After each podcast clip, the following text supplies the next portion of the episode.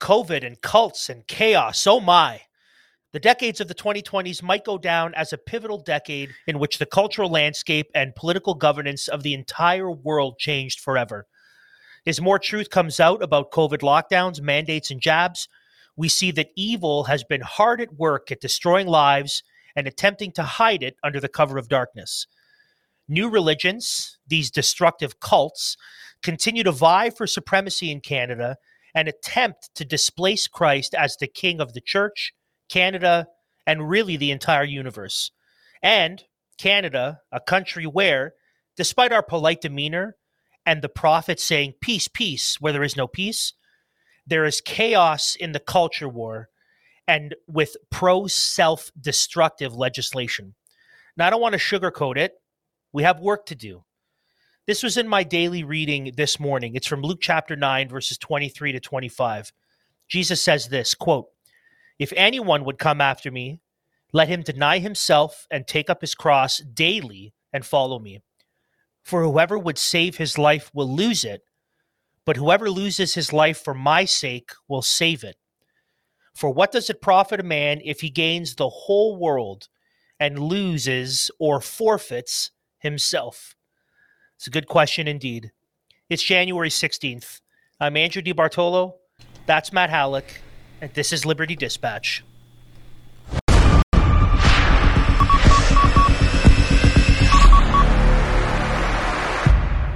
Hey, hey, and welcome back to Liberty Dispatch, broadcasting across enemy lines into the Canadian culture war. We're so thankful that you've joined us here yet again on the program. As always, our shows are produced by the partnership between Liberty Coalition Canada and Christian Week. LCC exists to establish Christ's justice and righteousness and defend those who stand there upon, and Christian Week exists to provide a practical, balanced, hope filled perspective on national and global issues. If you appreciate what we do, we would ask that you would go over to our website, libertycoalitioncanada.com slash donate, and that you would leave a donation to the various initiatives we do. If you really love our shows, click on the analysis show box and you can leave a tax refundable donation over there uh, through our partnership with Christian Week to help continue to fund good Christian Canadian media in our nation where we're bringing you uh, news analysis uh, from a distinctly Christian perspective that is unlike anything you are going to get in our nation. So we do appreciate doing it for you. But if you appreciate getting that content, we would ask that you would support at libertycoalitioncanada.com slash donate. And as always, you could also click, click on other designations to help support our various legal initiatives, which we would suggest you do because we are busy through our chief litigator, James Kitchen, uh, supporting Christians who are standing up for their civic rights in our nation and their God given freedoms as well. All donations can be left via um, an anonymous Bitcoin uh, donation if you so desire, thanks to our friends at Bull Bitcoin. So we would ask that you do that as well. And uh, we are also on the uh, Fight Laugh Feast Network, FLFnetwork.com. You can also get us on their handy new Pub TV app, which we would suggest that you go and, and check out. And as always, any comments, questions, concerns, give them to us at mailbag at libertycoalitioncanada.com. One of these days, once we kind of get caught up on all the news, we will have to do a mailbag segment to answer a lot of the questions that we've know have been piling up. So please send us uh, your comments, questions, and concerns at mailbag at libertycoalitioncanada.com. Andrew, great to be on with you again, brother. Uh, big last weekend uh, here with uh, Biblical Sexuality Sunday. Uh, maybe you yeah, could give our listeners about, an update. Excited about Biblical Sexuality Sunday. Um, I know it, at mm-hmm. our church was a real banger of a sermon, uh, and I've been uh, kind of sharing some stuff out. So, in lieu of a mailbag question, what we want to say is for those of you who did join in Biblical Sexuality Sunday, please let us know. So you can head to our website, libertycoalitioncanada.com slash biblical dash sexuality dash Sunday. And now that the Sunday's passed, you can fill out that form on the right hand side of the page Let us know your name, your church website, a link to your sermon. We're not going to make this public, but it's so we have a database that we can collect so we can follow up. And Mhm. Lord willing, many churches participated, and we'd love to hear about the sermons that we're preaching. So maybe this would be good for a mailbag question. If you attended a church that participated in Biblical Sexuality Sunday, how did it go? How do you think it was received? What is it that the pastor preached on? Was it Genesis 1, 2, or 3? Was it Ephesians 5? Was it Matthew 19, 1 Corinthians 6? Was it Leviticus 19? That would be really spicy. Um, we'd love to hear how did this last Sunday go? So let us know how it went. Let us know what your pastor preached on. And if you did preach, please fill out the form on our website so that we can know and we can follow up with you. Absolutely. If you're using MailChimp, HubSpot, or Salesforce for email marketing, CRM, and sales, you probably know that they've been canceling Voices of Freedom and Truth. That's why we at Liberty Coalition Canada have switched to Sales Nexus. Sales Nexus is a complete business marketing and sales solution that won't tell you what you should say or believe. Try it yourself at salesnexus.com and get two users for the price of one with the promo code Liberty. That is salesnexus.com. Dr. Anthony Fauci, the former high priest and COVID czar in the United States. I'm sure we're all familiar with his his face and we have nightmares of it. Yes. He has admitted some rather shocking information during Indeed, yes. closed door sessions with the House Select Subcommittee on the coronavirus pandemic. Now, I say shocking, not not because I'm shocked, yeah. right? But, We've said all this. because the truth has actually come to light. Mhm. But people who have common sense, who knew from the beginning, knew these things years ago. This isn't shocking. We're like, yeah, I told you so. But I'm Mhm. shocked that it came out. Shocked that it came out. So what is it that Fauci said? Well, the story comes to us from Breitbart News. Quote In Tuesday's session, Fauci admitted that the six foot social distancing recommendation was likely not based on any data, according to the subcommittee. It just sort of appeared, it wrote, quoting Fauci. So let me actually do that in Fauci's voice because I think that'll be good. The six foot distancing probably was likely not based on any data. It just sort of appeared as we told you to stay six feet apart and wear seven masks over your face and don't touch anyone because they work, but then they don't work, but then they work if you double up on them, is probably how the session went, something like that. So businesses were shut down or they went bankrupt. You know, a lot of people that went out of business because they couldn't have enough people to shop there because of distancing, right? You can't have a full house. You can only have so many people because they have to be so far apart. This destroyed businesses. We also know that people were turned away from church services because of distancing, right? Because you have to see you have to be so far apart. We can't fill the worship space. Sorry, you didn't make the cut. You have to go home while we worship today. Our own premier saw his net worth go from $3 million to $50 million, in large part because he owns a factory that printed a bunch of these stand here, stay six feet apart stickers and decals that were put all over places of business and places of worship. So, who's going to be compensated for all of the damage? Who's going to be compensated for all of the destruction that was done that we now know, at least now it's been admitted, it was based on nothing? But that's actually not true. Uh, I don't know what's worse the fact that the distancing was based on nothing or the actual truth that the distancing was based on a high school student's hypothesis on respiratory viruses in a school setting. It was a teenage girl who, for a science experiment paper, hypothesized what would happen in a school setting if you did distancing. And that high school student's dad happened to work for the Bush administration. And he's the one that took his daughter's high school experiment and used it to create the, the six foot distancing rule.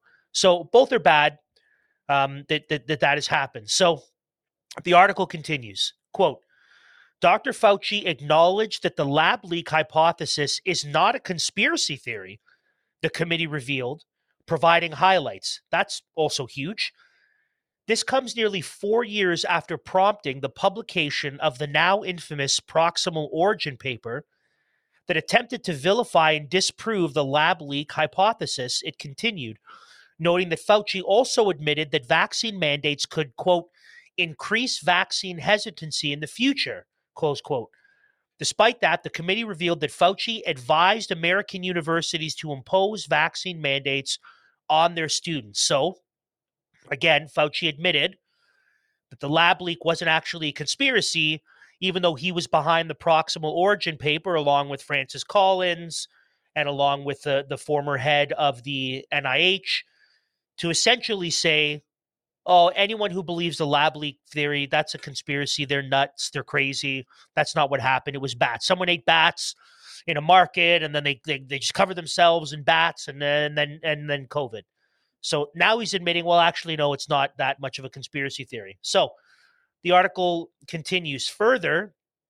The committee said Fauci admitted that he supported former President Donald Trump's travel restrictions from China, but he also, quote, played semantics with the definition of a lab leak in an attempt to cover up the inaccurate conclusions of proximal origin the committee revealed. So, in order to cover up the fact that he was Ooh. completely wrong about the origin of the virus, they uh, they did a little two step around the definition of lab leak isn't, to get a, get away from it. Isn't that the very thing that Dr. Rand Paul was accusing Fauci of? Yep. In in and, the the big blow up that they had. Way. Senator Paul, you have you don't, no idea what you are with, talking with about. With all due respect, yeah. you have no yeah. idea what you're talking with about. All, with all due respect to my paycheck, yeah. you have no idea what you were talking about. When in reality, you are completely correct, and I am a fraud. Mm-hmm. But I make over a half a million dollars a year, so I have to save face right now. So just for anybody keeping score, anybody keeping score, Francis Collin, the head of the NIAID, which is Fauci's boss, and now Dr. Anthony Fauci both admitted basically much of the restrictions for COVID were inventions. Were just public health inventions that had no grounding, no rooting in actual yeah, science. The high school, except for the 14 year old girls' yes. science experiment on what might happen yeah. in schools. That was yeah. the only real grounding for it. That, that again, was that was probably the over. most work that's been carry over from the Bush administration. Yeah, yeah, and lying, I th- lying at a desk somewhere covered in dust, and they're like, "What are we going to do?" I I should Let's try and find. Got to stay six feet apart. I should try and find uh, that the paper that um, oh I can't remember who did it. Um, professor, an Austrian economist, he he did some research on kind of the pandemic, uh, a lot of the pandemic response being rooted and grounded in, you know, the Bush administration and public health officials during that era, um, wanting to know how to re- really respond quickly to the next big disease. Um, and a lot of this nonsense was cooked up a long time ago, even though it wasn't rooted in actual science, as you uh, made mention. Speaking of things that are, are not in, rooted in, in actual s- silence, while we're exposing lies and insanity, Andrew, how about this story from Globalist News? Sorry, Global News of all places. Let's let's check this out.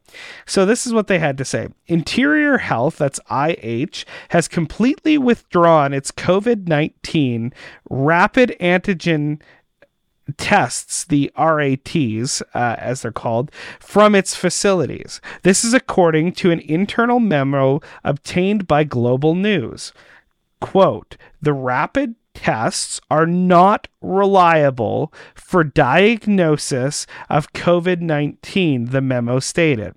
As such, COVID 19 RAT testing can no longer be used to direct clinical care of infection prevention and control measures and must be discontinued immediately in interior health affiliated emergency rooms, hospitals, long term care facilities, and outpatient settings. So, can there I you just- go. I just want to say really quickly. I want to Social say, distancing made up. The Um, tests that were really allowing us to have the statistics that were keeping this ongoing scandemic going unreliable. Andrew, who had said all this stuff? Yeah, I just uh, as you were reading that, I thought to myself, that's exactly what I said three years ago. But because I don't work for Interior Health, what do I know? I'm not a scientist, right? I mean, I'm, you're not a scientist. What do you know? Now, what I know is is I know the, the way the world works, and I understand enough about the nature of these tests. And I mean, here's the other thing: and anyone who really cares to know about the effectiveness and the efficacy of testing, just go go do some research on Kary Mullis, the creator of the PCR test, and he'll tell you everything you need to know about the way that the health establishment uses these tests, and that it's a total smoke show.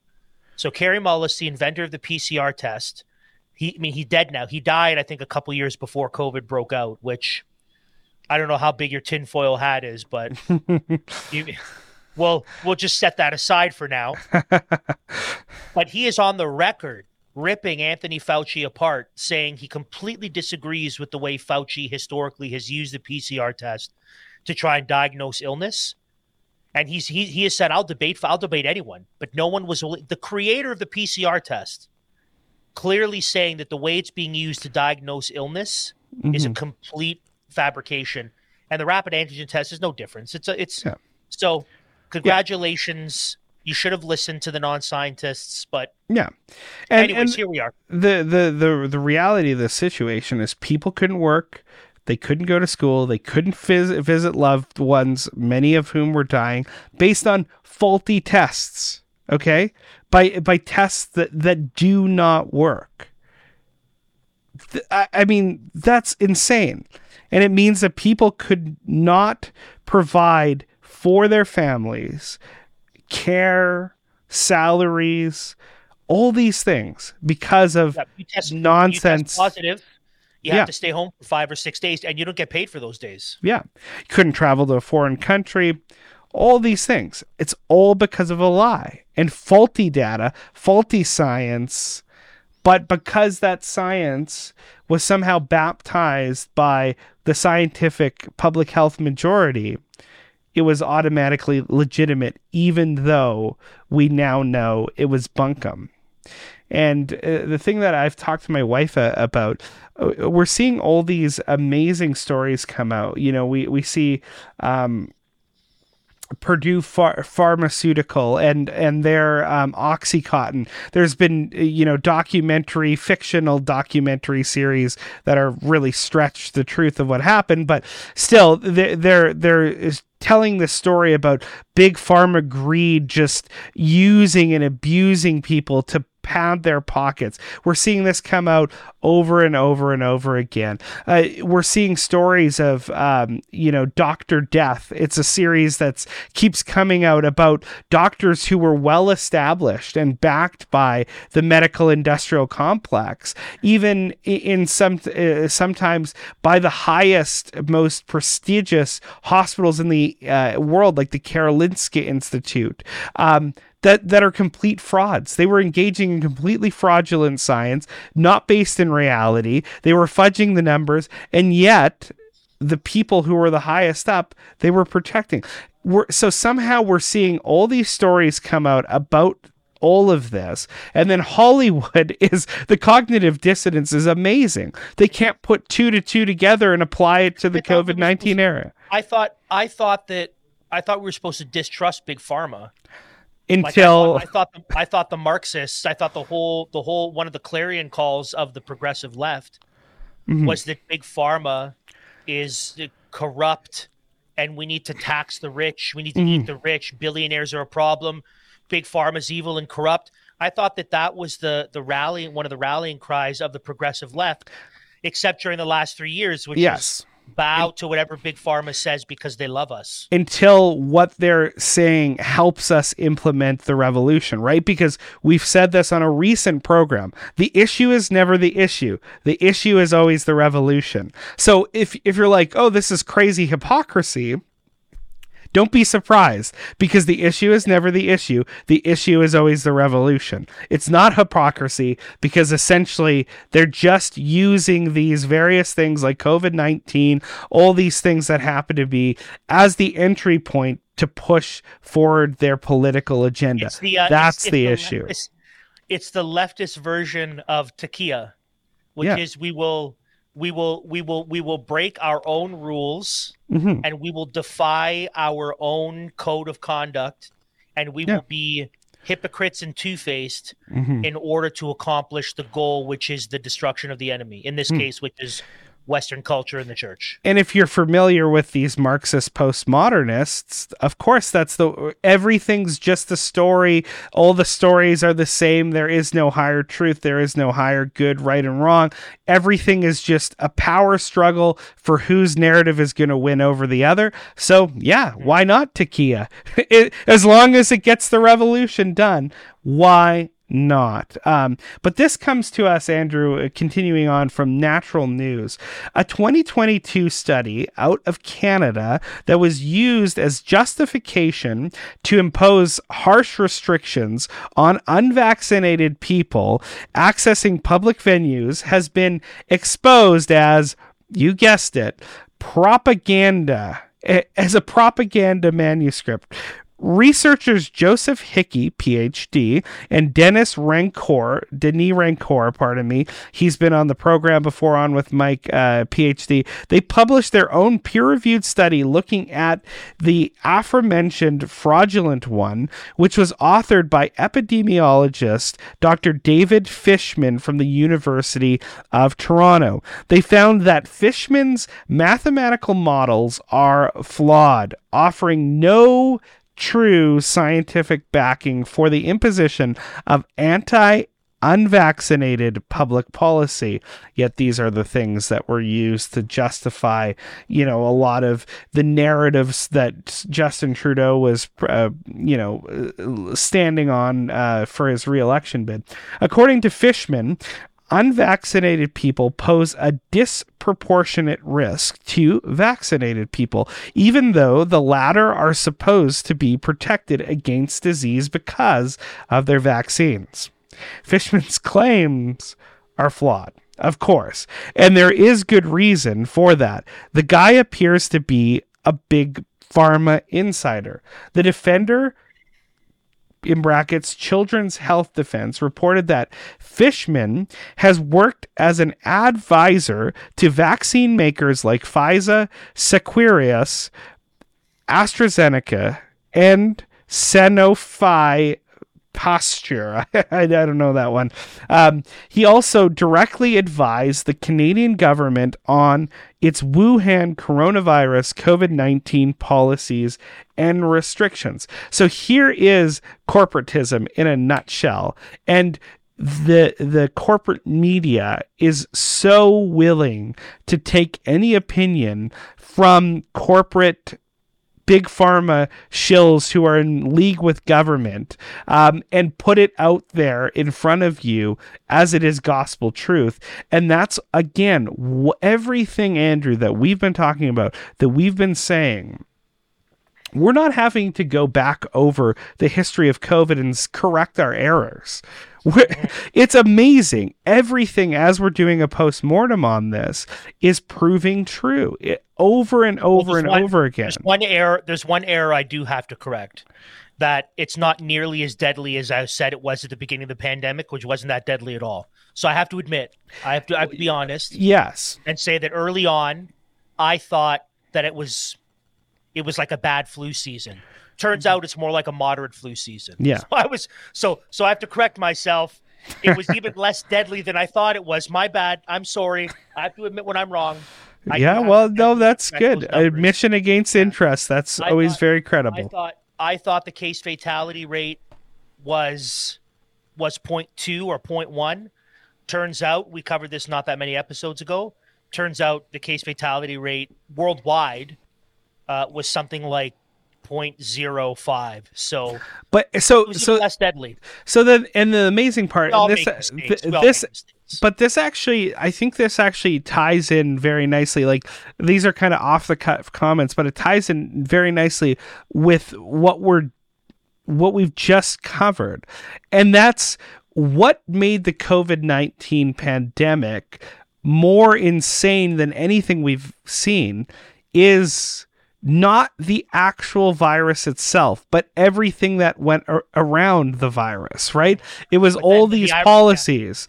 So that's how do you turn a moderate which is the virus and we, we've said that before that was Yeah. the real the real the real worldwide virus Oh, no doubt. was the uh, the the monolithic response to the not so deadly virus Exactly. And th- so that's how you turn a moderate flu, moderate to, let's say, if we're being charitable, severe flu season into uh, a worldwide pandemic. That's how you do it. It's through media, it's through government uh, policy. That's how you do it. And that's why when people call it a pandemic, it's not hyperbole anymore. It's it when they call it a scandemic, it's not hyperbole anymore, guys. This is the reality of the situation. And unless if you have um a, a, an axe to grind, and I, this is what I've seen with a lot of people. A lot of people do not want to face the truth that they were duped to the level that they were. That this was as seriously fraudulent uh, as it was. They don't want to face up to that reality. Therefore, that's why they're not going to look into this. That's why they're not going to do a postmortem. And that's the sad reality is this my is My wife and i were talking about this the other night she said we were talking about this particular stuff we were I was sitting down at my table working on the script for the episode Mhm.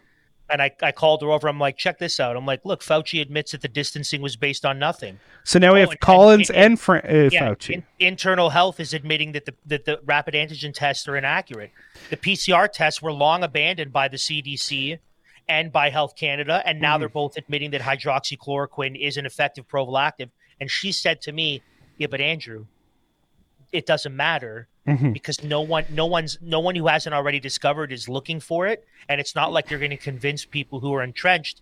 Mhm. And I think she's, she's, It- I think for the most part, she's right. I agree with her. Well, and this is interesting because I think this gets even into touches under uh, Christian apologetics, and I know we didn't think of but going there. But what does Roman one say? Roman one say that God so clearly revealed Himself in all of creation. It's evident, it's plain to to human beings that God is transcendent. He's the creator, sustainer of all life, the maker of all things. That He's He's He's high and majestic and lifted up, and that all things hold together through him. Those things we can read that in the the the the revealed word, the the soundless word of nature. Yet, because of man's sin, we suppress the truth in our unrighteousness. This is a a, a beautiful example, uh, not so beautiful, but a, a, a- a perfect example of how human beings suppress the truth uh, this is a perfect example of how human beings suppress the truth in their unrighteousness and they, they have an epistemic axe to grind. Therefore they will not face truth and they will not face reality. Why? Because of what it would mean for them. Because of the implications that it would have on their life. That's why they won't face it. So how how how terrifying a thought for the professing believer who does the same. mm-hmm. How absolutely terrifying a thought for the professing believer who engages in their own truth suppression habitually Mhm. and without repentance. But that's that's that, that that's a deeper discussion for another time it is pointing at the the the the rampant unregeneracy that we see among the world of professing Christians. But continuing on, we might as well deal with some more truth coming to light about this COVID experimental gene therapy injection, which it is. Just stop calling it a. By when when when Matt and I are reading and we say vaccine, it's just because we're quoting articles, right? We're representing the articles, but it's not a vaccine. Clearly, is not a vaccine. It's an experimental gene therapy treatment or injection. So this is an article from OSF preprints titled. It's the title of the argument. Quote. DNA fragments detected in monovalent and bivalent Pfizer, BioNTech, and Moderna modRNA COVID 19 vaccines from Ontario, Canada. Exploratory dose response relationship with serious adverse events. It's quite the title. This is what the uh, the study paper reveals. Quote. These data demonstrate the presence of billions to hundreds of billions of DNA molecules per dose in these vaccines. All vaccines exceed the guidelines for residual DNA set by FDA and WHO. So right away, this shouldn't have been approved, even for emergency authorization use, because the they exceed the guidelines for residual DNA. No, no bueno, no bueno. Continuing, the preliminary evidence of a dose response effect of residual DNA warrant confirmation and further investigation.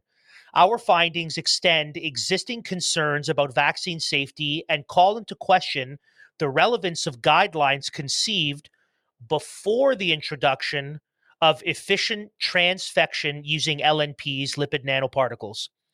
With several obvious limitations, we urge our work is replicated under forensic conditions and that guidelines be revised to account for highly efficient DNA transfection and cumulative dosing. In other words, the presence of DNA molecules in the jabs is higher than it should be is creating serious adverse of reactions and there's definitely better guidelines and instructions that should be given prior to its use and so we need to continue to research this. That's what the study said. We also have this study this study excuse me from the library of national medicine. The study is titled quote prenatal exposure to covid-19 mrna vaccine bnt 162b2 induces autism like behaviors in male neonatal rats, insights into WNT and BDNF signaling perturbations. So, in other words, they're seeing that in. So, what we'll see is pregnant rats who are given the COVID shot, they see the development of autism like symptoms and behaviors in the male rats after they're born. Now, we can't get new discussion about vaccines and autism. We can't get into that broad discussion now about the entire vaccine industry, which I think any reasonable person should question with a healthy dose of skepticism in light of the last three years. I think it's wise to do so. I would recommend doing some research at Vaccine Choice Canada in part because I think we've all been lied to that the polio mm-hmm. virus dropped significantly a year before the vaccine was introduced simply because of clean water and sanitation procedures. So we've been sold a bill of goods of the effectiveness of the polio vaccine, but we actually saw a dramatic reduction in infection once they started washing their hands and filtering water a year before the vaccine was introduced. So I think the whole thing needs to be questioned rightly. But one of the big questions has always been vaccines and autism and people seeing a connection between the introduction of certain vaccines or the change of certain ingredients and then the prevalence of autism and they can see the very close correlation. This study is saying that in rats that are given the covid shots you see autism like behavior in the rats once they're born in the male rats. So this is right from the study. Quote Concerns have arisen about the potential neurodevelopmental implications of these vaccines, especially in susceptible groups such as pregnant women and their offspring. By the way, go check out Mike's three interviews with Deanna McLeod, specifically on the COVID shots and breastfeeding women, pregnant women, and the effects of it. It is harrowing, vile stuff that these companies did in either not testing, under testing, or fluffing the results of pregnant women, which are going to have devastating effects for decades to come. But what they're saying is what all these companies should have been saying and what Health Canada should have been saying. We got to be careful before we give this to pregnant women. I mean, this is the most vulnerable group, this most vulnerable population, preborn babies. So they wanted to test it. So continuing. Pregnant rats received the COVID 19 mRNA BNT 162b2 vaccine during gestation. Subsequent evaluations on male and female offspring included autism like behaviors, neuronal counts, and motor performance. Our findings revealed that the mRNA BNT 162b2 vaccine significantly alters WNT gene expression and BDNF levels in both male and female rats, suggesting a profound impact on key neurodevelopmental pathways. Notably, male rats exhibited pronounced autism like behaviors, characterized by a marked reduction in social interaction and repetitive patterns of behavior. Furthermore, there was a substantial decrease, substantial decrease in neuronal counts in critical brain regions, indicating potential neurodegeneration or altered neurodevelopment. Male rats also demonstrated impaired motor performance, evidenced by reduced coordination and agility. You would think that this sort of stuff should been adequately tested beforehand. You'd think it'd be good for us to know this beforehand, but now we know it after 80% of the Canadian population has re- received two doses and another and, and then 40% has received three shots. You'd think it'd be good for us to know this. I I shudder to think at what we're going to see in the next 20 years. At what we're going to see and I shudder to think that we will see not only a more normative more normative instances of young healthy people dying for unknown causes that are heart related i think we are i i pray we don't and if we're wrong i will rejoice and admit i'm wrong but i think that we are on the verge of seeing an epidemic of infertility and and miscarriages like we've never seen before. I think that we i think that the effects of what we've done in mass injecting a population with this experimental shot that study after study continues to reveal it's damaging stuff. I think we are we are going to see a kind of health crisis a legitimate health crisis in our country. Cancer people, people dr ryan cole seeing calling it turbo cancer i think i think we are going to see in the next 20 years 20 30 years an absolute it's going to be pure chaos and destruction with a real health crisis because of what we've done by injecting people with this experimental poison. And it's it, study after study continue to, to show its devastating results. Yeah, absolutely. Um, it's going to be far worse than the COVID 19 uh, so called pandemic was. Um, Anyways, we're not done there, people. There's more and more that keeps coming out. We this is what happens when we take a couple weeks off, Andrew. We just uh, end up having uh, to do more and more catch up. But nevertheless, uh, we also have this article from the Epic Times looking at yet another study that we must bring to to uh, your attention. A preprint study posted on MedRic our MedR XIV on Jan the second examined how COVID 19 vaccinations affected diabetes. The study recruited 155 adults between June 1, uh, 2023 and October the 31st, 2023, who had taken two doses of Pfizer's mRNA COVID 19 vaccines. Researchers found that there were exasperated risks of glucose intolerance and insulin resistance among pre-diabetic and diabetic subjects after they received booster shots. There was quote significant elevation in these subjects for two diabetes tests. Quote, about 61.1% of diabetic subjects had impairment of insulin sensitivity, according to the HOMA IR index, and about 66.7%, that's two thirds, of diabetic subjects had increased risk of cardiovascular complications, according to the T, the TIG index, the study said. Quote, these results suggest that the booster shot of RMNA, R, mRNA, pardon me, COVID 19 vaccines impair glucose control and ag- aggravates insulin resistance in human subjects with type 2 diabetes, the researchers wrote.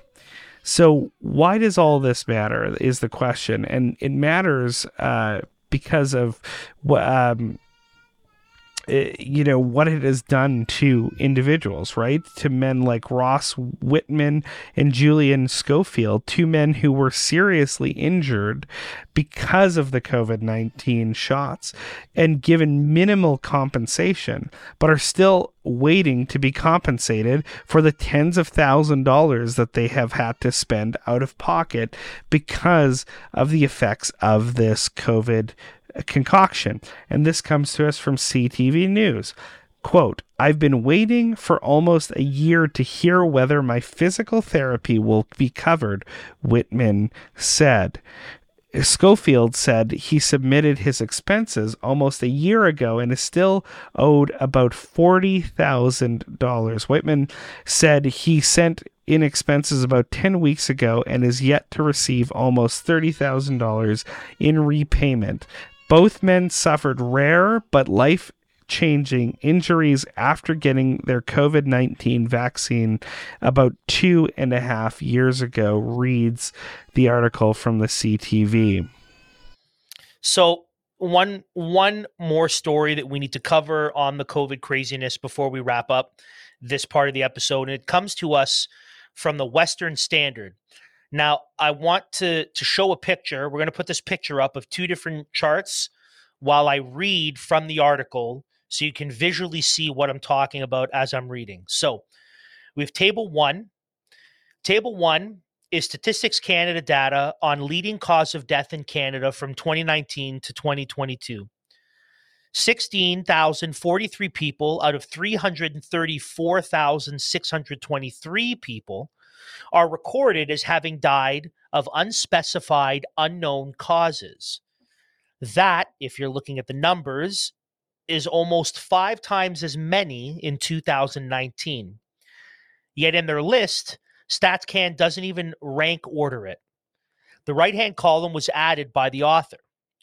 Relative to 2019, unknown cause of death in 2022 grew by more than 475%, which stands out starkly among all categories in the data shown. The, by far the greatest increase.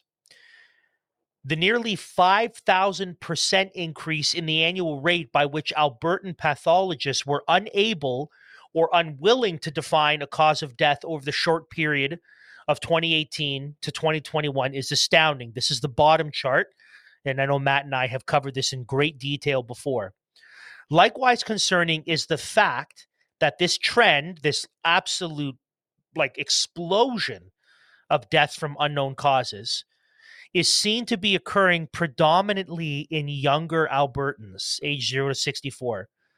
The bulk of the COVID deaths are among older people, 70 plus, and by the bulk, we mean at least over 85%. So, what is killing the younger ones? Unknown causes. Unknown causes. Now, for people like us who have shiny, polished tinfoil crowns, again, correlation doesn't equal causation. We know that. We don't want to make that logical fallacy. But if we don't see a spike in unknown deaths in 2019 and 2020, which is when the virus supposedly is running rampant, but where we do see the spike of unknown deaths is toward the end of 2020 into 2021. What was what was the what was the, the the factor that was different? What what what was introduced to the population at the end of 2020 into 2021 that wasn't deaths from COVID because those have tracked. But what was oh, right? Right. It was the, the experimental gene therapy. See, the experimental gene therapy injection that has more DNA molecules than it should, which seems to be causing autism like behaviors in male rats and is also very, very, very harmful to people who are diabetic and and and also very damaging to preborn babies and so on and so on and so on and so on and so yeah, on. Yeah, like like the, that's the thing. Like the introduction of the COVID nineteen vaccine, which obvious so-called vaccine, which introduces the spike protein, which we know is cytotoxic. It's going to have varying degrees of significant effects on people in different ways. So that's that's really the, the actual pandemic as i think we're going to find out um, is going to be what we've done to ourselves even healthy adults uh, to escape a flu like uh, illness. Um, we've basically taken these injections that have shot our immunities. That's the danger and that's the sad part. Um, and that's what all these studies apparently seem to bear out over and over again andrew. So more truth coming out from from from unlikely places like Fauci and Health Canada, but at the very least they're admitting it. It just happens to be three or four years too late where these businesses can't be salvaged. People who lost their businesses can't be salvaged. People who had to sell what they could and move to other parts of the country so that they could afford it, that can't be undone now. Especially with interest rates to to the moon, it's not like they can now just move back to where they were before. So people who worked for 20, 30 years to save up to start a business, to open a restaurant, that's lost, it's lost forever, and they're not going to have the time to be able to do it again. Uh, people who died, they're not coming back. People whose schooling was affected, they just can't go back and and and get those four or five years all over again and change that. People who now are going to struggle with fertility, you can't just make babies appear.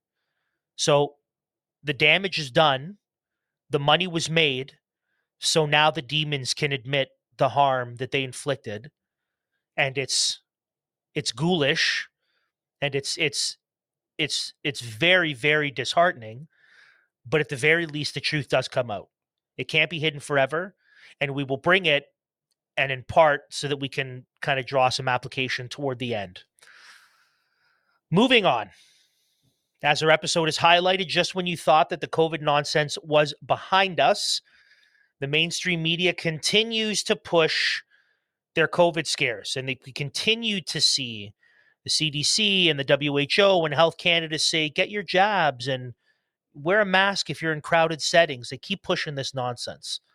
We know that some schools and hospitals have brought back the discredited mask mandate, and who knows what is still to come. We hope that it's all behind us, but we'll see soon. So, in turbulent times, make sure your hard earned savings are protected and managed by people you can trust, people who share your worldview and economic concerns and know how to put their clients first. We're talking about our friends over at Rocklinc, whom I trust and in whom I put my savings, my investments for them to care and manage because we're talking about me and my family and my legacy. So, give them a call. Call Rocklinc at 905 631 5462 or email Rocklinc at info at rocklinc.com. That's link with a C. So, having done the hard work of unpacking lies and the damage of COVID cultism, we wanted to set our eyes to two more cults, and that is the climate cult and the cult of transianity. But first, leave it up to an Aussie to bring a dose of truth medicine let's play this clip for everybody to see. This is definitely something you're going to want to see. In 1970, the Sydney Morning Herald reported that weather experts fear air pollution, if unchecked, will bring an, on a new ice age. In 1978, a documentary was made featuring Leonard Nimoy of Star Trek fame, who told viewers during the lifetime of our grandchildren, Arctic cold and perpetual snow could turn most of the inhabitable portions of the planet into a polar desert. In the late 90s and early 2000s, we were being told that humans had punched a hole in the ozone layer and the sun's ultraviolet rays were going to kill us all. Alarmist rhetoric about man made climate change is nothing new. The United Nations and the media have been pushing it for decades, but over time, the narrative has shifted from global cooling to global warming. And in fact, several months ago, Greta Thunberg deleted a tweet from 2018 which read, A top climate scientist is warning that climate change will wipe out all of humanity unless we stop using fossil fuels over the next five years these prophecies, these prophecies of doom simply never come true. The polar bears are still here. The sea hasn't risen. The ozone layer is fine. But the point of this messaging is to make you afraid. And why? Because if a climate apocalypse is imminent, then governments of the world can centralise their power and control and control your actions with the so-called emergency. It's a Trojan horse for globalism led by the United Nations and their puppet masters and the Chinese Communist Party. These, this is not serving Australian interests. These entities are not serving Australian interests. They're trying to control us and they're trying to make us weak, but that is the real emergency. Boom, Yes. boom, Come boom. Spit it, brother. Someone we did put a some- whole someone put some shrimp on the barbie for that man, eh? Yeah. I a while back. a I real can't. hero in Australia, yeah. A while back. Work down there, mate. Yeah. Okay. You've taken the Australian accent as far as it'll go. A while back, we did an entire, I think, you know, s- uh, segment of an entire program um, on basically climate uh, alarmism and how we just went through a prediction after prediction after prediction that wasn't only wrong it was disastrously wrong in fact sometimes the exact opposite. The polar population has increased significantly. yeah NASA has shown through its thermal imaging that there is more ice on the caps than there was 20 years ago.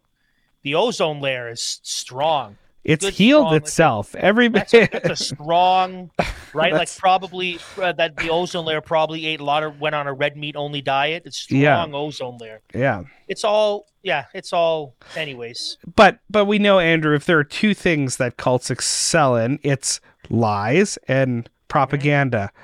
Mhm. I mean, we, we we cover it over and over again on our program, and oftentimes, uh, being self contradictory and self defeating is a part of the game, right? As we've talked about, um, and you know, it doesn't seem to to cause a moment's second thought. Why? Because the issue isn't the issue. The issue is the revolution.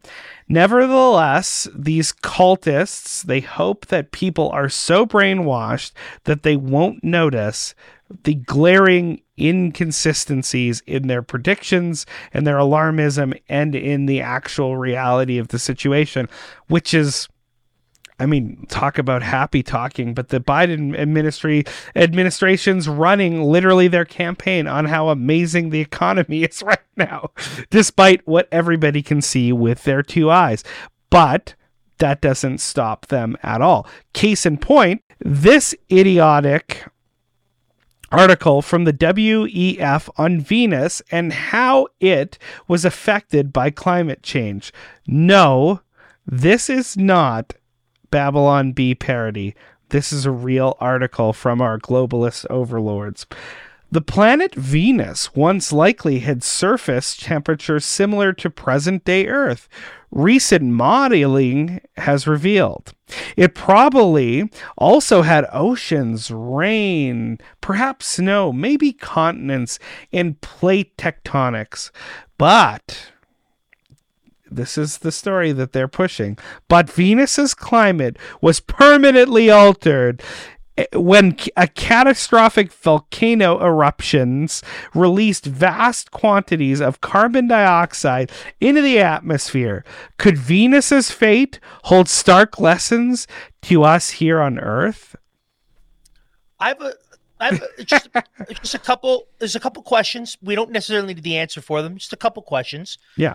The first question I have is who was around when these supposed volcanoes spewed all of this carbon into the atmosphere? I mean, did, were, were the cameras running? Was there so, so that'd be my first this is my same problem with Darwinian evolution. Sorry. Yeah. One of the many, many problems with Darwinian It's evolution. verifiable. Logical, historical, scientific, philosophical, Hmm. anthropological, methodological observations, all these problems with Darwinian evolution. But first of all, I don't know how they know that the volcano spewed. That's my first question. How do they know? Mhm. Um, the second question or the second issue that, that I have is whenever you see the scientific establishment use the word modeling, throw it into the garbage. Yes. How Yeah. how effective, how accurate has modeling been hmm in the scientific establishment? You should you should run the other way. So those just questions I have. It's not. Going around when the volcanoes are doing their thing, No, and it's modeling is you you can you can take modeling and you know the and, climate and why? and can, and why? this this is important for people to understand. Why is mar- modeling garbage? And it amounts to just conjecture just guessing. That's a fancy word for guessing. It is bad bec- guessing too. yeah.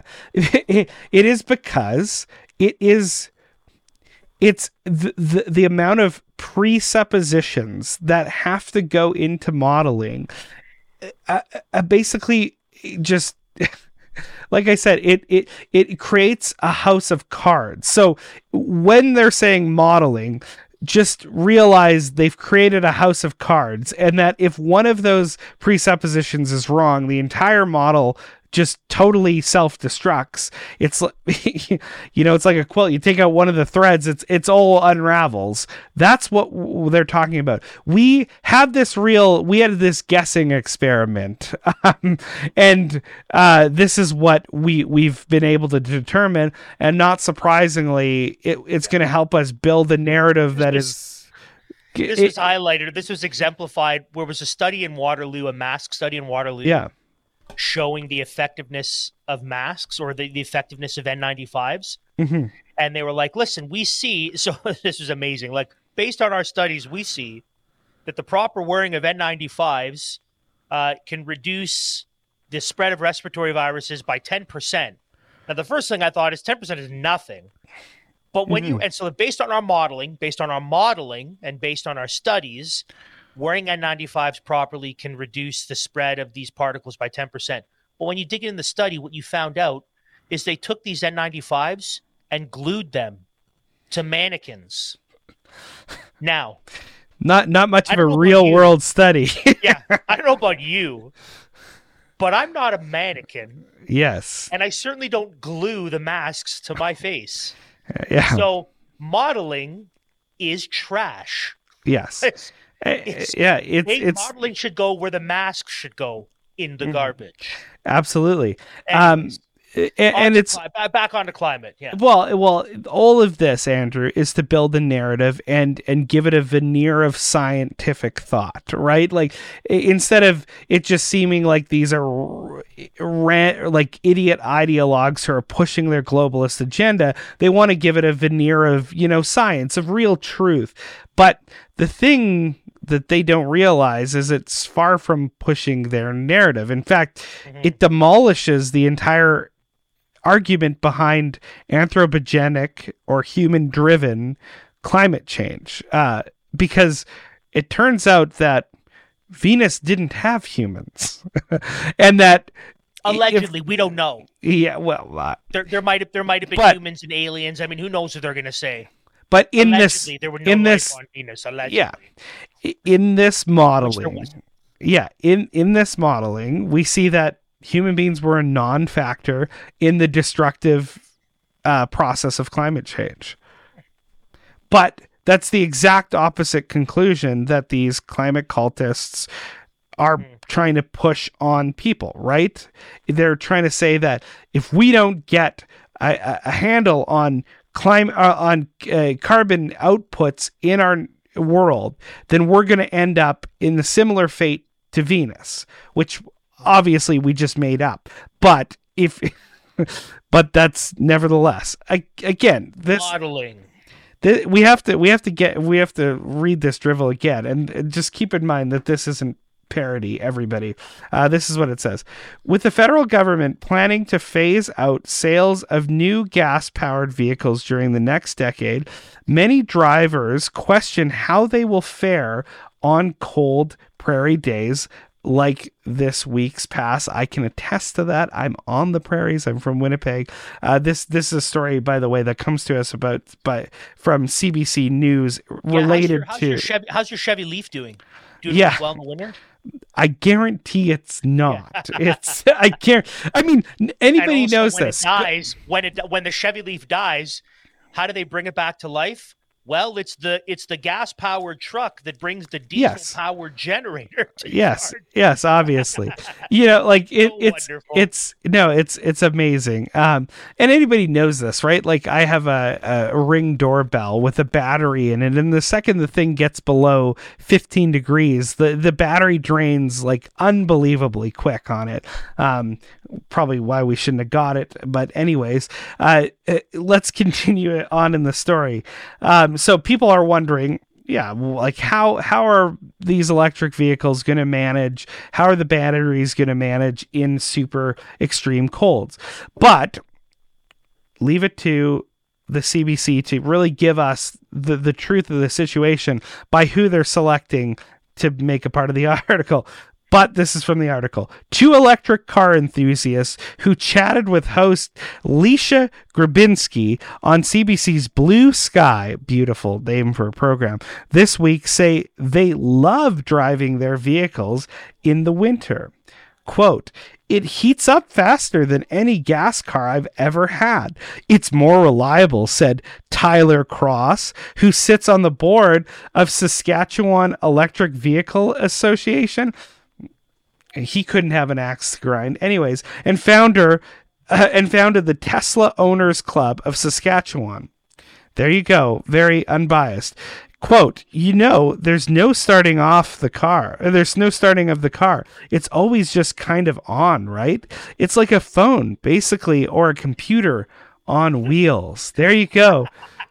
What a buffoon. how, like, how do phones oh how do phones word. deal with cold terrible can i i want to share an anecdotal story so i used to work at costco and i would work in the produce cooler and the, they keep the produce cooler at about zero degrees Mm-hmm. Celsius, between yeah. zero and four, because the stuff has to stay fresh. So, yeah, when I would work at Costco, I would notice that if I had my phone, and let's assume my phone was a little lower battery, right, under mm-hmm. thirty percent or so, and I'd be in the cooler.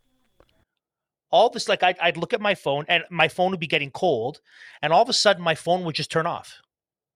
Why is it doing that? I would turn it back on again, and now I would turn it on, and for some reason, it had gone from like 30% to 5%. What? So it's not that the battery's draining. So here's, so I, well, I'm five. Okay. I'd get home. I would plug in my phone, and then it would instantly climb back from five up to 30 again. So what's going on? The cold is what's going on. The cold just sucks the life out of the battery. So if cars are like cell phones on wheels, then cold weather robs them of all of their battery power. Dummies. Everybody knows this. like, yeah. like this isn't a hard thing to understand. Have you? Like, has anyone ever played game? Like we we're young enough. Do you remember what it's like playing Game Boy? If you let your, if you left your Game Boy outside in a colder day and you brought it back in and you would turn it on, what would you notice? You you turn it on, the the Nintendo logo would come down slower and it would go instead of going bling, it would go what's going on? Yeah. What's going on is that the cold weather is drain it's just making the batteries less effective. Yes. I can't believe the Canadian Pravda Corporation would run this piece with these two electric car enthusiasts who are clearly on the take. Yeah, what, yeah. What, like ignore ignore what your eyes see. Yeah. It doesn't matter. Venus had volcanoes. You don't want to you don't want to be like Venus, do you? So get mm-hmm. your electric car, which by the way defies everything we know about batteries and physics and does famously well yeah. in the wintertime. Except for the fact that your car doesn't it's okay. Another thing. Why doesn't your car start in the winter? What what what's going on with your car? What often what what helps my my old car we used to have? It wouldn't it wouldn't start in the winter. So what what what would I have to do? I'd have to hook it up to my van and then no problem. Why? Because then the battery would have the juice it needed to get that thing going. Mm-hmm. We know this. We've known this is true forever. It's all a lie. Yeah. It's all propaganda. Yeah.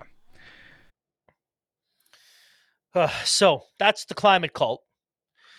Now I want to spend some time looking at the cult of transianity, which is a cult committed to destroying lives and sterilizing children with great joy, by the way, great evil, maniacal joy.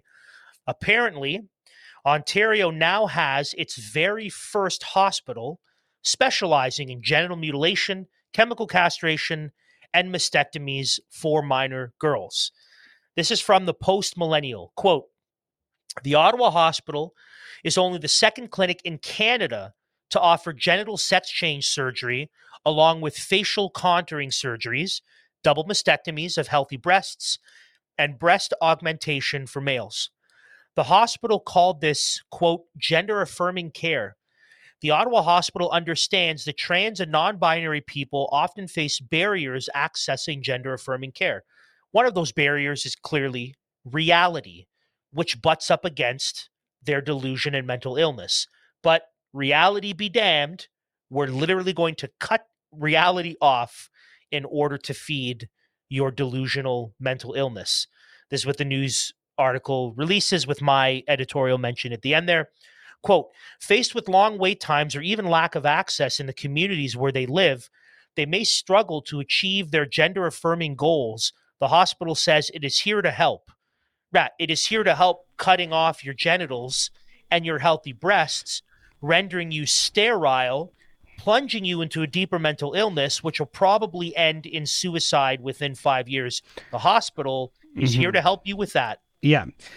Gender affirming, sex denying, reality denying, uh, uh, delusion supporting care. Gender That's what that life means. Destroying. Yeah, yeah, life destroying care.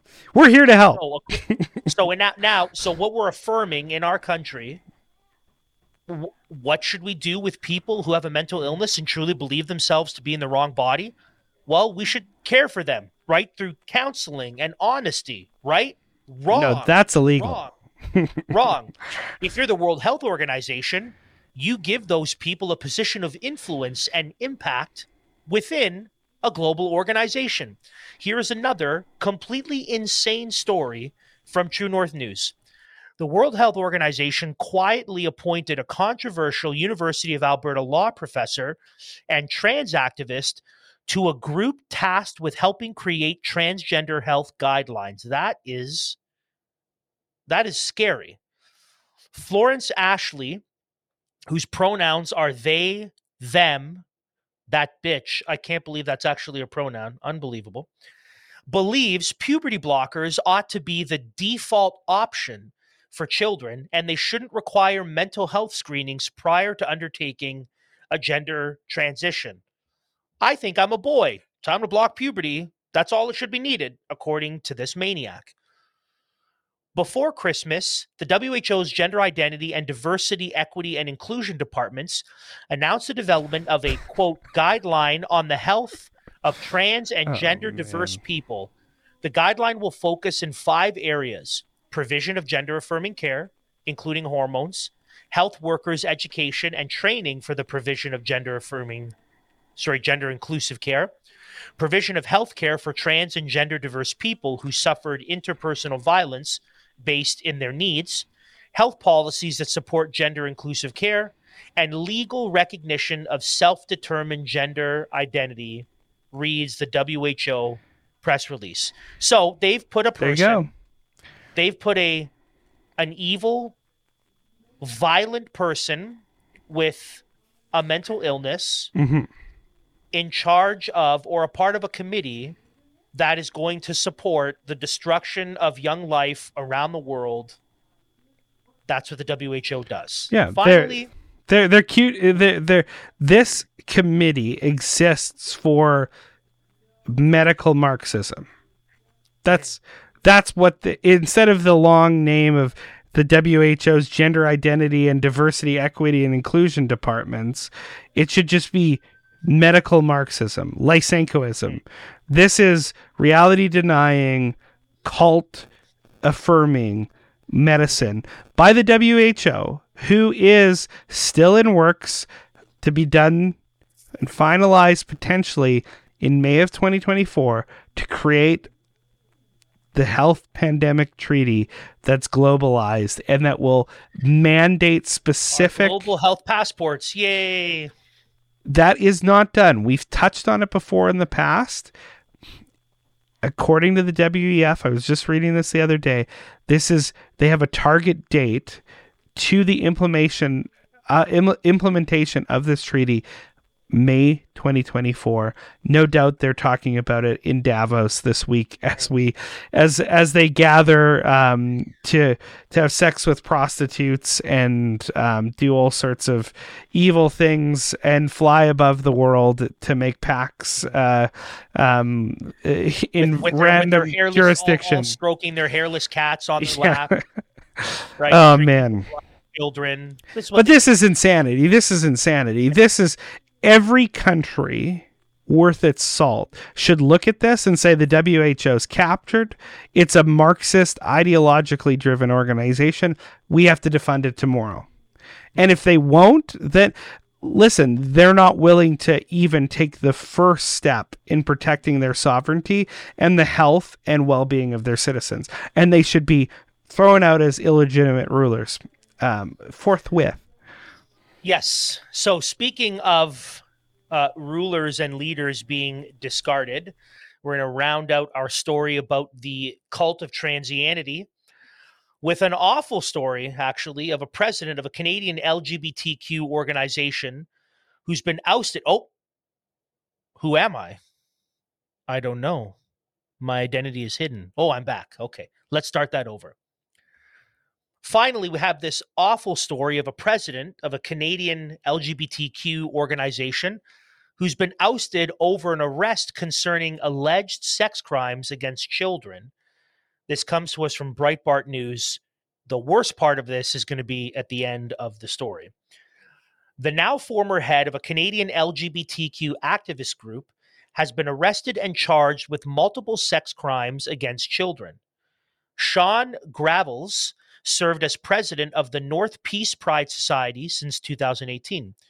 Dan McLaughlin, a spokesman for the British Columbia Prosecution Service, told Canadian state media Monday that Gravels, 39, has been accused of molesting an individual under the age of 16, sexual interference of a person under 16, possession of child pornography, and importation or distribution of child pornography. A real demon. This is a ghoul. The North Peace Pride Society, which has scrubbed the alleged pedophile's biography from its website because whenever it doesn't work anymore, you just have to throw the bin, throw the thing into the memory hole and just wait for the Ministry of Truth to reprint the newest edition of the dictionary so that we can forget it ever happened. They appear to have been sponsored in recent years by various Canadian banks and local institutions. The NPPS has hosted events for minors in recent years, such as its May 2022 Pride Teen Night for ages 13 to 18. Groomers. So if if you were paying attention to that, our tax dollars were given to an organization to create events so that a pedophile could can groom children and film it and then distribute it. So our tax dollars were given to this organization to fund a man and his initiatives to sexually assault and then create pornography mm-hmm. regarding children under 16. That's the cult of transianity. Yeah. Guess That's what the guess what the plus stands for in LGBTQ plus? Mm-hmm. That. It's that. Yeah. Soon, it's what are they going to call it soon? They're, it's soon they're going to put an M in, right? Yeah. LGBTQ a LG two S LG minor attracted persons maps. Yeah, maps. M. Yeah. The M is for minor yeah. attracted person. They're gonna they're gonna slowly start to get rid of the plus and put in, or they'll keep the plus, but they'll put the M in as well, so that we know we're clearly calling out the minor attracted people. People. Pedophiles. They, they pedophiles have their own flag in the litany of uh, random LGBTQ flags. Like that exists and it's not hidden.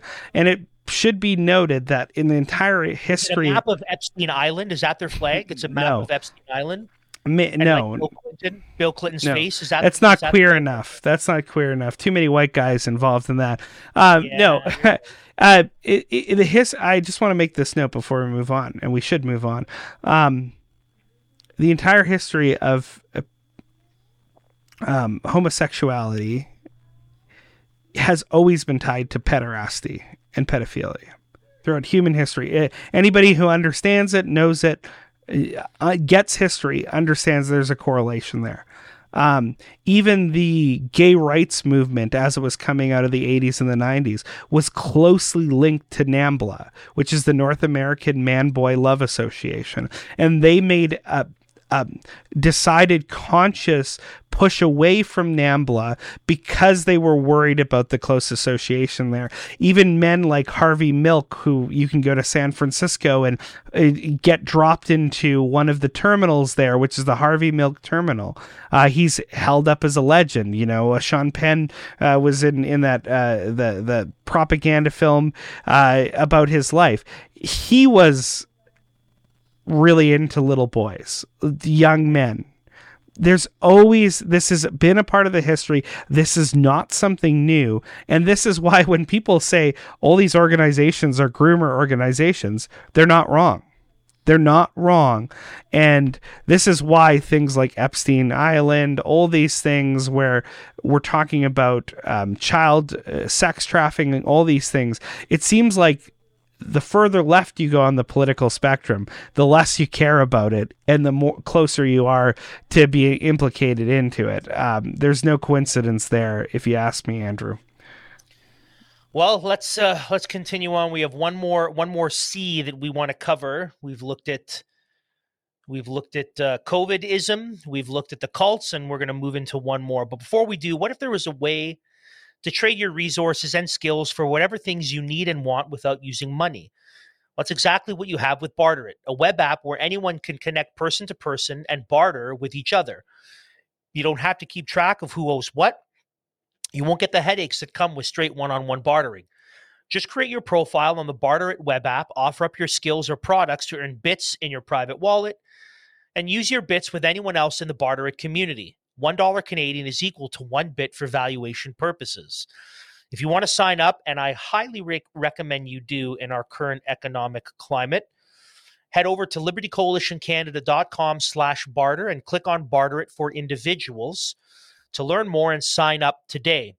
Become a VIP and get $1,500 worth of perks and bonuses, including 1,000 bits for only $197. So you're they're giving you money, folks. They're giving you money. Join the community, libertycoalitioncanada.com slash barter. So Matt, what's next? We got COVIDism, we got the cults of the climate cult and the cult of transianity what is the final C that we want to examine?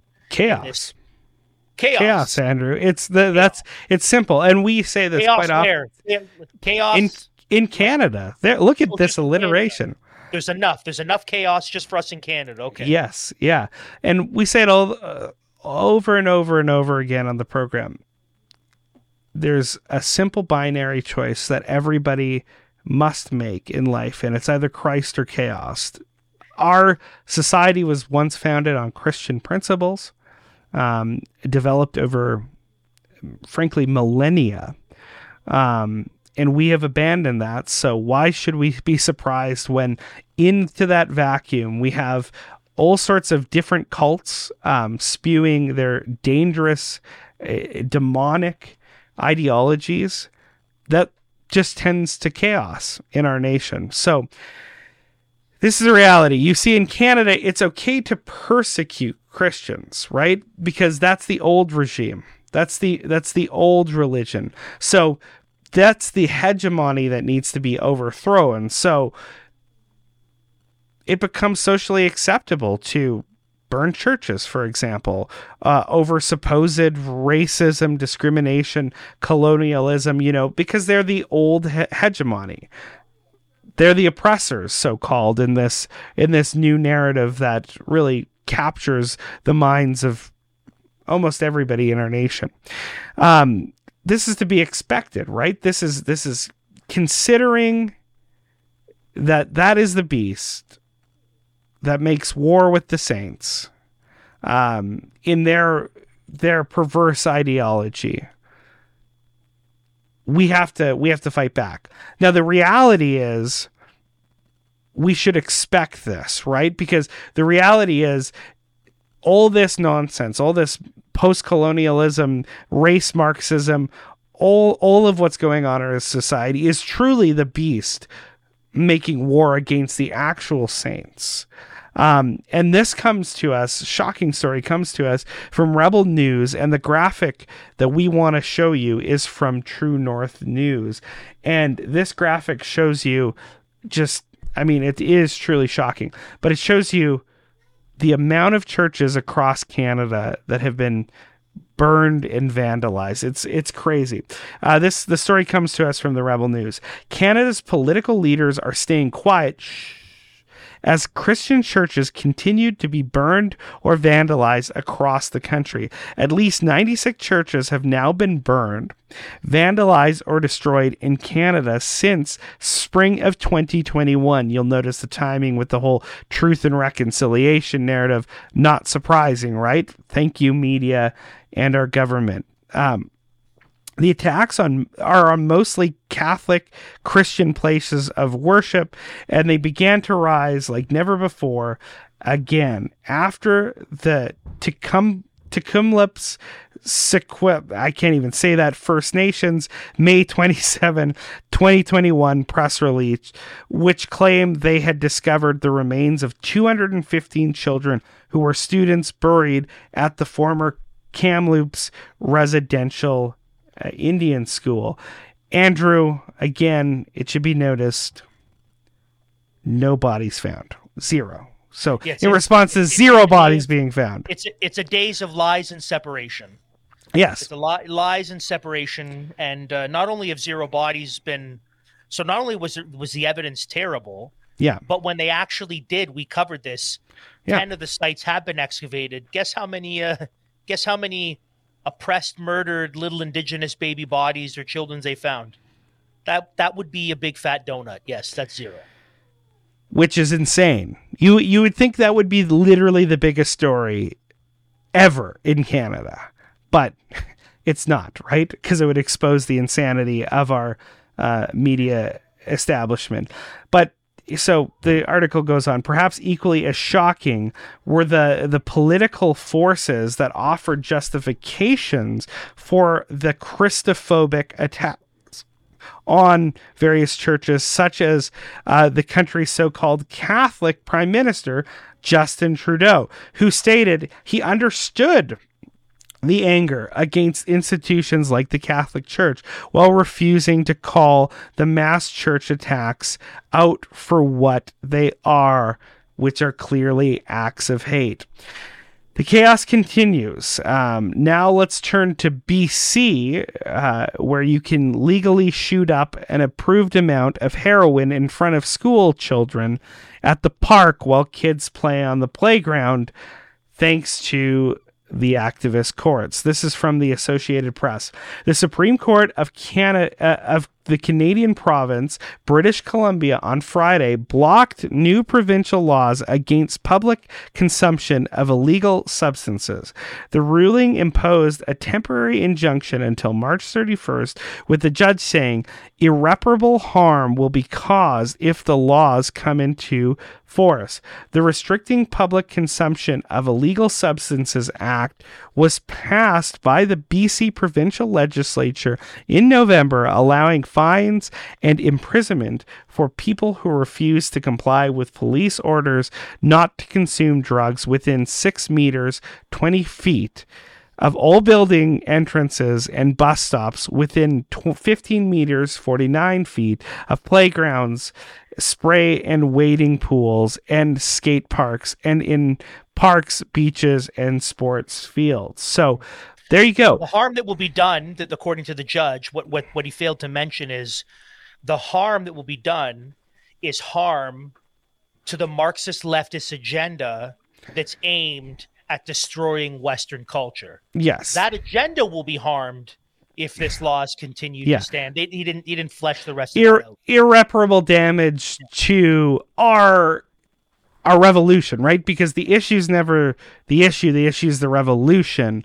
So they don't care about the people dying of o- overdose and mass numbers since this inane policy with no scientific backing has been put forth. That's not a serious threat to human beings and human lives in BC. This bill, which is in response to the insane policy that BC's undertaken with the approval of our feds, right? We they had to get the approval of the federal government to even embark down this uh, journey. Yeah, that's that's the the harm, not the overdoses, not any of that stuff. So if you if you if if if you remember the actual legislation, the actual thing that was approved in British Columbia Yes, was that they de- they decriminal de- decriminalized all drugs, yes, all illegal substances, so long as they were used in a certain amount, right? Under two grams. So as long as mm-hmm. under two grams, it's fair game. Above two grams, that's really bad. Now, BC, and we covered this as well on the show, to no one's surprise, saw a stark rise in overdoses. In fact, 2022 was a record high in the province's history for overdoses after they said, do whatever you want as long as it's under two grams. So, not only are they making it fine to snort cocaine in front of schools, they are now wanting kids to actually join in on the fun as well. What do you mean by that? This is from the National Post. It's more chaos. Quote In what constitutes a clear trampling of parental rights, British Columbia recently authorized the provision of safer supply fentanyl to youth across the province, regardless if parents are informed of or agree to this measure.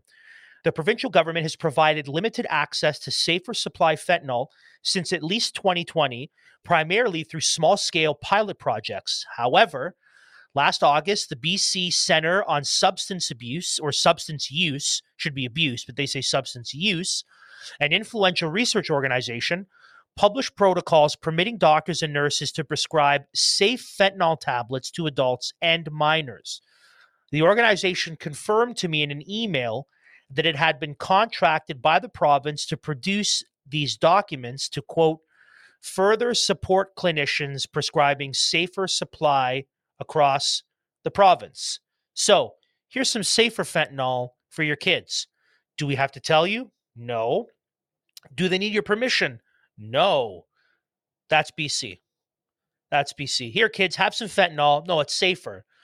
And while you're doing the safer fentanyl, that weird old guy out in front of your school is snorting a line of coke and then his buddy is just across the street in front of the the playground shooting up 2 grams of heroin that's british columbia now as much as that chaos is a british columbia thing things similar to that and the general sense of chaos really has overtaken canada between three and a half four years of covidism between the cult of transianity and the climate cult and the general chaos that has ensued in our country.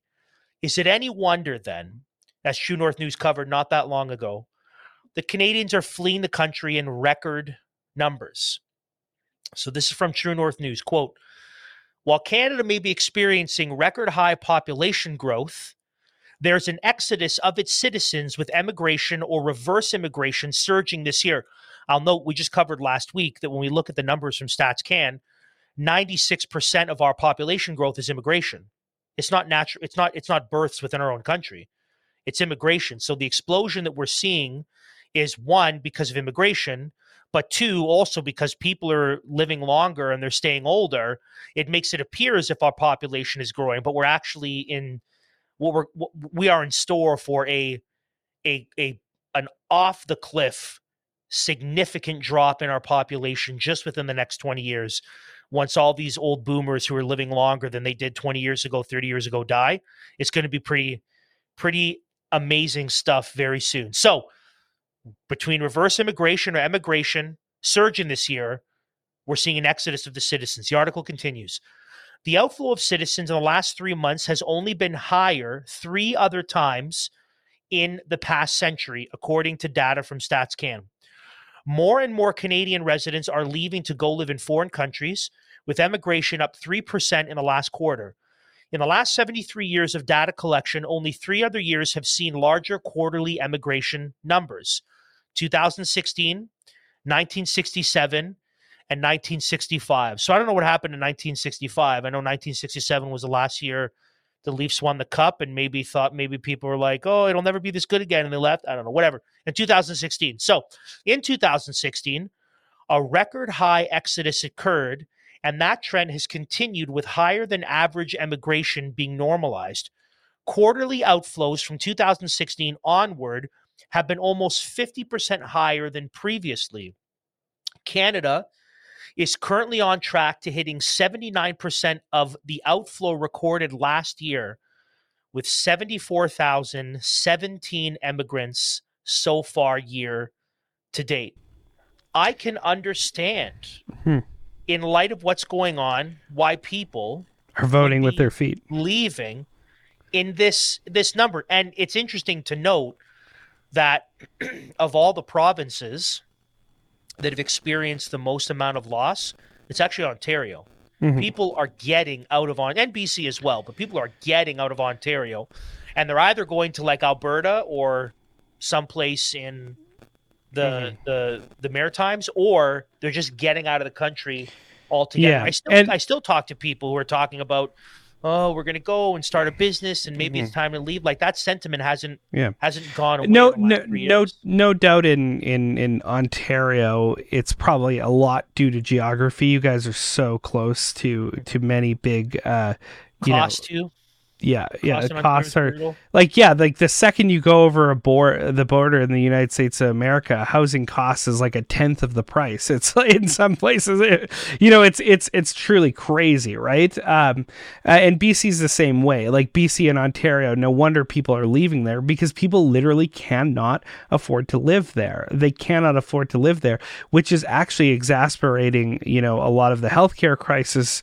in those places as well because a bunch of these these nurses, though they have artificially inflated wa- wages thanks to, to unionism, their their the inflation of their wages is not outstripping the mass uh, insanity of the, the price to live in these um, these areas. Um, and that's the chaos once you abandon a Christian worldview and all the implications thereof, you end up in chaos. That is the reality of the situation. When you abandon one religion, you change that religion for another. That religion is then codified into laws.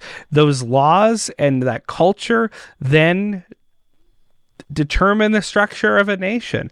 And the chaos that we're seeing in our nation is directly the result of throwing off Christianity as the core cultural narrative in which we view all of life. And even if we did that imperfectly, it's far better than what we're doing now. And the question that I want to leave people, we've gone long. It's been a long program. We've had a lot to catch up with with the last uh, being away for for so much time over the last few weeks. Um, how are we going to change things as Canadians? Because right now we're seeing a bunch of polls that are saying, oh, hey, we're going to throw out Justin Trudeau on his butt, right? By electing Pierre Poilievre and his conservatives. But realistically, and this is a question I want to just leave with people what actual difference will the conservative make conservatives make to stem the chaos eh, it's a big goose egg it's it's about the it's the same thing about the amount of bodies found in in these supposed mass graves. It'll do zero, and this is a because I've talked about on the uh, the program before, but William Gairdner makes this point in his really brilliant book, "The Trouble with Canada." Um, and the and the trouble with Canada still is is like more modern follow up. Um, he says you cannot have fiscal conservatism.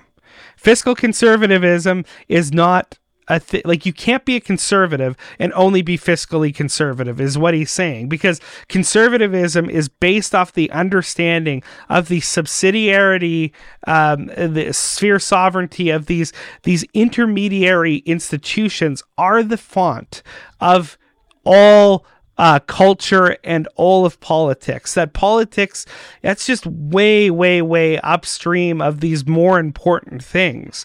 Um, and the conservatives, so called in our nation, are people who don't understand that. They're just trying to manage the chaos a little bit better than the Marxists, but they don't actually have what it takes to change the chaos by by instead by throwing off the the socialist marxist narrative that is now the religious ground motive of our our nation in Canada.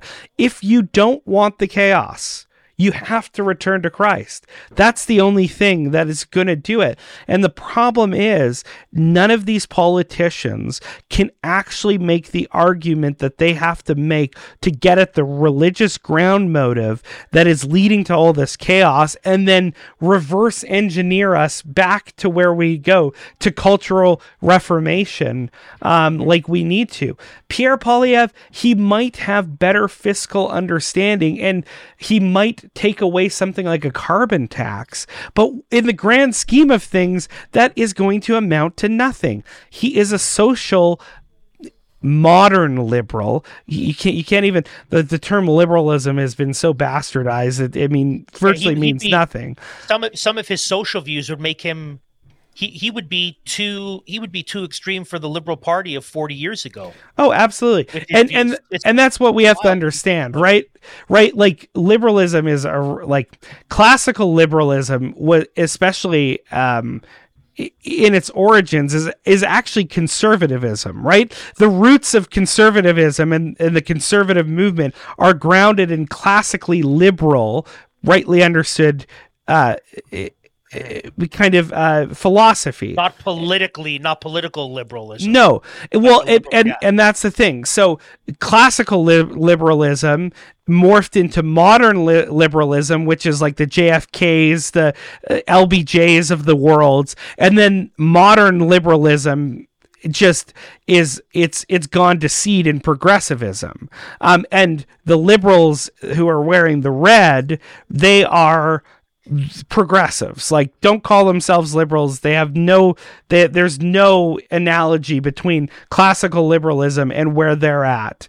Um, but not e- the conservatives aren't even um, they're not they're beyond what mo- even modern liberals would would consider uh, appropriate social positions. And that's why we have to seriously ask ourselves what would change if we replace Justin Trudeau with Pierre Poilievre you might get rid of a carbon tax. He might push back a little bit on on some of the DEI nonsense. I really doubt it because he's in his own cabinet, um, has his own shadow cabinet, has a DEI deputy minister. Um, I, we have to really think about this, people, and we have to really push for a change in our nation and it's not going to come by just picking on on the the like little card that they give us of two choices conservatives and liberals so called um if you stay within that binary, you're never going to actually have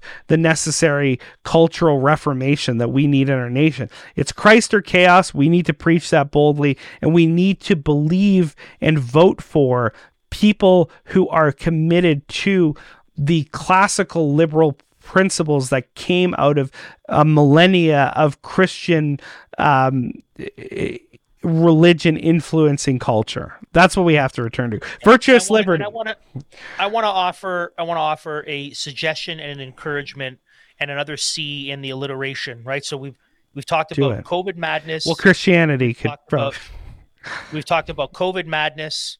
Mm-hmm. We've talked about the cults of transianity and the climate mm-hmm. cult, the general chaos in Canada. So the answer to this, I think, is Christian culture building and Christian evangelism. Mm-hmm. Um, Pastor Aaron Rock this last Sunday for Biblical Sexuality Sunday preached an absolute monster of a sermon. By the way, I would I would highly recommend everyone go to harvestwindsor.ca and listen to his sermon. It was maybe one of the one of the strongest sermons I've ever heard. It was fantastic. Toward the end of his sermon, he said that you are you are unconscious of lights on in a house or lights on in a church while they're on unless it's completely black and then someone has a single flashlight. And his point was that when we're surrounded by lights, we're not consciously aware of the lights, we take it for granted. But once you kill all the lights and then you have a single light flashing, now all of a sudden you are hyper aware and focused on that light it becomes very apparent. And his his illustration and application was, as we've clearly seen in our episode today, is that Canada is in a very dark place, a very, very dark place, morally, spiritually, economically, in terms of health, socially. Canada's in a dark spot. And it's understandable, as True North has shown us, that you have this mass exodus of Canadians to other countries. But I want to say that we've been presented with an incredible opportunity. In fact, the Lord has given us a gift despite the relative faithlessness of the church in Canada over the last 50 years, which is an opportunity to shine as bright lights in a country that's as dark as it's ever been. And so here we are. We are the light of the world. And what we shouldn't do is we shouldn't snuff it out, put a basket over it, or throw it into another house. We're in this house that is Canada, and we are lights that are shining into the darkness so that people can see and move around and find their way. And so the Lord has given us an incredible opportunity to shine his lights. And if you doubt that, just think about what we've seen in many of the churches that were faithful and continue to be faithful in the midst of the darkness. Not only are they growing numerically, but the actual spiritual strength of their people in the building of new institutions, in being able to weather the cultural storms that will come our way. The actual blessing that we've seen of people saying, hey, we need more and bigger families. We actually need to be more committed to being localized and being grounded in a solid church. These are all blessings. And those who've been faithful, those who've continued to shine as lights in the darkness, have seen the fruit of their obedience. So the Lord has given you an opportunity, fellow Canadian, to shine as a bright light in a Canada that's the darkest that it has ever been in the history of our country. So what will you do? Will you put a basket over the light? God forbid. Will you take the light and snuff it out? God forbid. Will you take the candle and throw it out into another house? God forbid you do those things. Rather, shine Amen. as bright lights be committed to Christian culture building, mm-hmm. Christian evangelism. People are hurting. More than ever, we see people aware of a spiritual reality because of the evil that has been unmasked.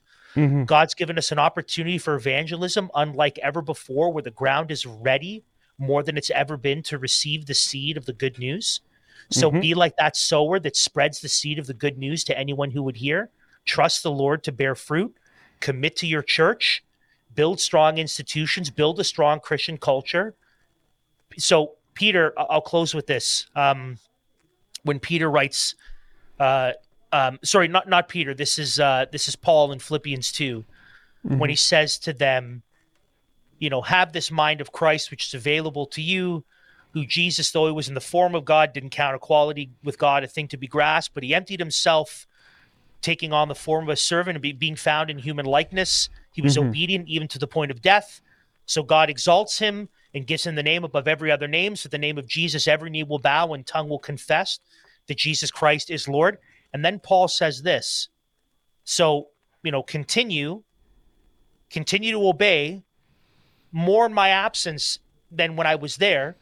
Work out your own salvation with fear and trembling, for it is God who is at work in you both to will and into work according to his good pleasure. And then he says this bit do everything without grumbling or complaining one another among believers. But shine as lights in the universe as you hold out the word of life in a crooked and depraved generation, so that on the day of the Lord I might be able to say, I didn't run or labor in vain. And mm-hmm. what the mm-hmm. Apostle Paul is saying here is we shine as lights in a broken, crooked, dark, dying, desperate world and we hold out the word of light, which is the gospel. And we do so so that the Lord would save his people, so that those faithful men and women before us who have given us the glory of the gospel can say with the Apostle Paul, it was not for nothing. And this is my hope, and this should be your hope, that someday we will die, we will stand before the King, and we could look at the church that we've handed to our kids and our grandchildren as we say mm. to them, shine like a star in the world hold out the word of life so that I can say someday when I'm hopefully older, it was not in vain. Yeah. Fighting, Amen. shining as a light was not in vain. I pray the Lord would grant you that same spirit. Yeah, praise God. Well said, brother. Everybody, thank you so much for tuning in. We know it was a long one. We have lots of catching up to do. We hope you appreciated it, and we hope you would share it with people. Give it a thumbs up, a like, uh, share it around. That's how we get our content out to more and more people, and we can keep creating awesome content for you to enjoy. Until next time, Galatians 5 1. Liberty Dispatch has been brought to you in partnership with Liberty Coalition Canada and Christian Week and has been produced by SDG Media. You can find all things Liberty Coalition Canada at libertycoalitioncanada.com.